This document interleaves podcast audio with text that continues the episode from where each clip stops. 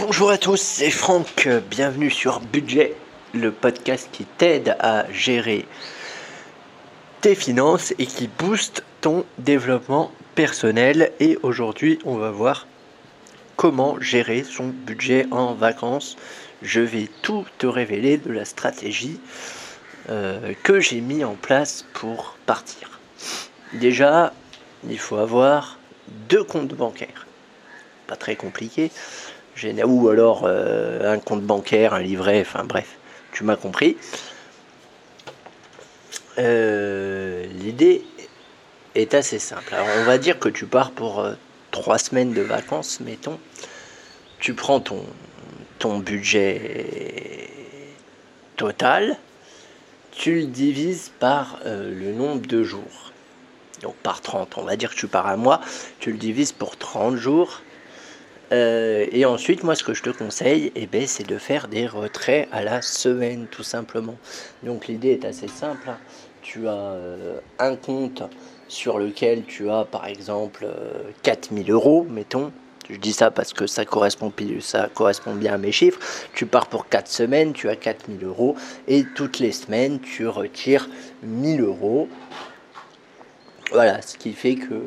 Et une fois que les 1000 euros sont dépensés, eh ben, tu ne peux plus euh, retirer si tu n'es pas à la fin de la semaine. L'idée, c'est vraiment que tu gères ton budget euh, comme un pro et que euh, les 1000 euros ou la somme que tu as choisie te fasse une semaine.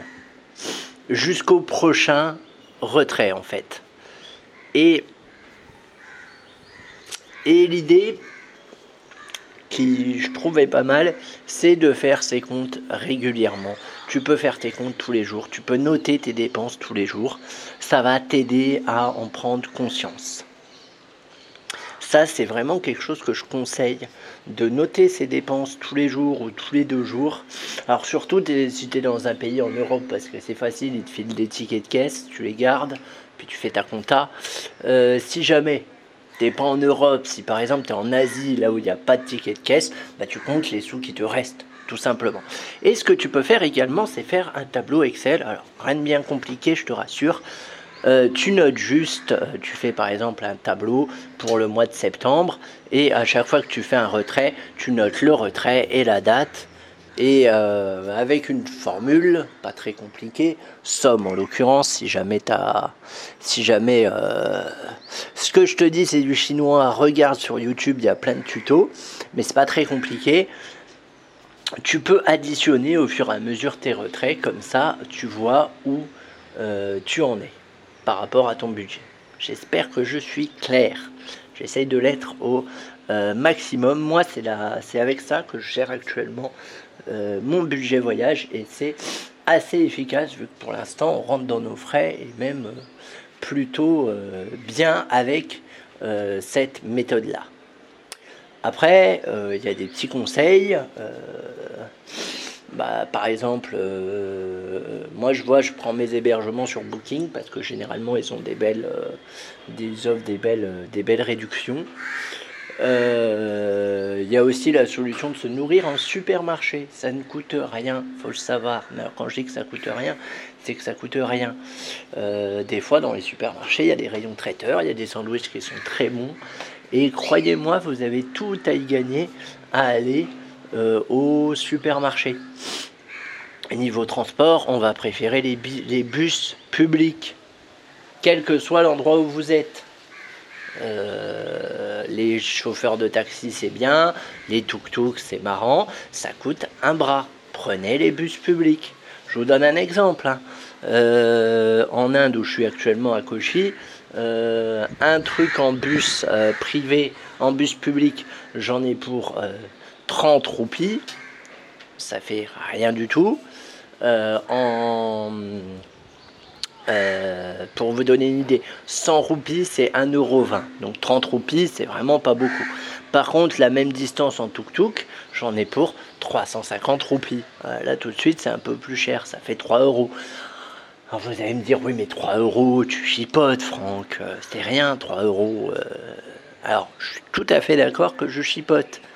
Mais seulement 3 euros plus 3 euros plus 3 euros plus 3 euros, etc. etc. Et eh bien, mine de rien, vous allez voir que ça va faire un trou dans votre budget. Je vous le dis, c'est pas du chipotage. Enfin, si, c'est du chipotage, mais c'est du chipotage utile. Pour autant, si jamais je suis vraiment fatigué, que j'en ai marre, je peux très bien me prendre un tuk-tuk. Mais si je suis dans un niveau d'énergie plutôt haut et que voilà, je peux vous dire que je prends le bus public. Hein. J'ai fait mes petits calculs, je sais que voilà, puis c'est plus sympa, c'est plus rock'n'roll aussi. Euh, donc ça déjà, vivez comme les locaux. Au restaurant, c'est pareil. Allez dans les restaurants des locaux, allez pas dans les restaurants pour touristes. Tiens, je vous donne un exemple.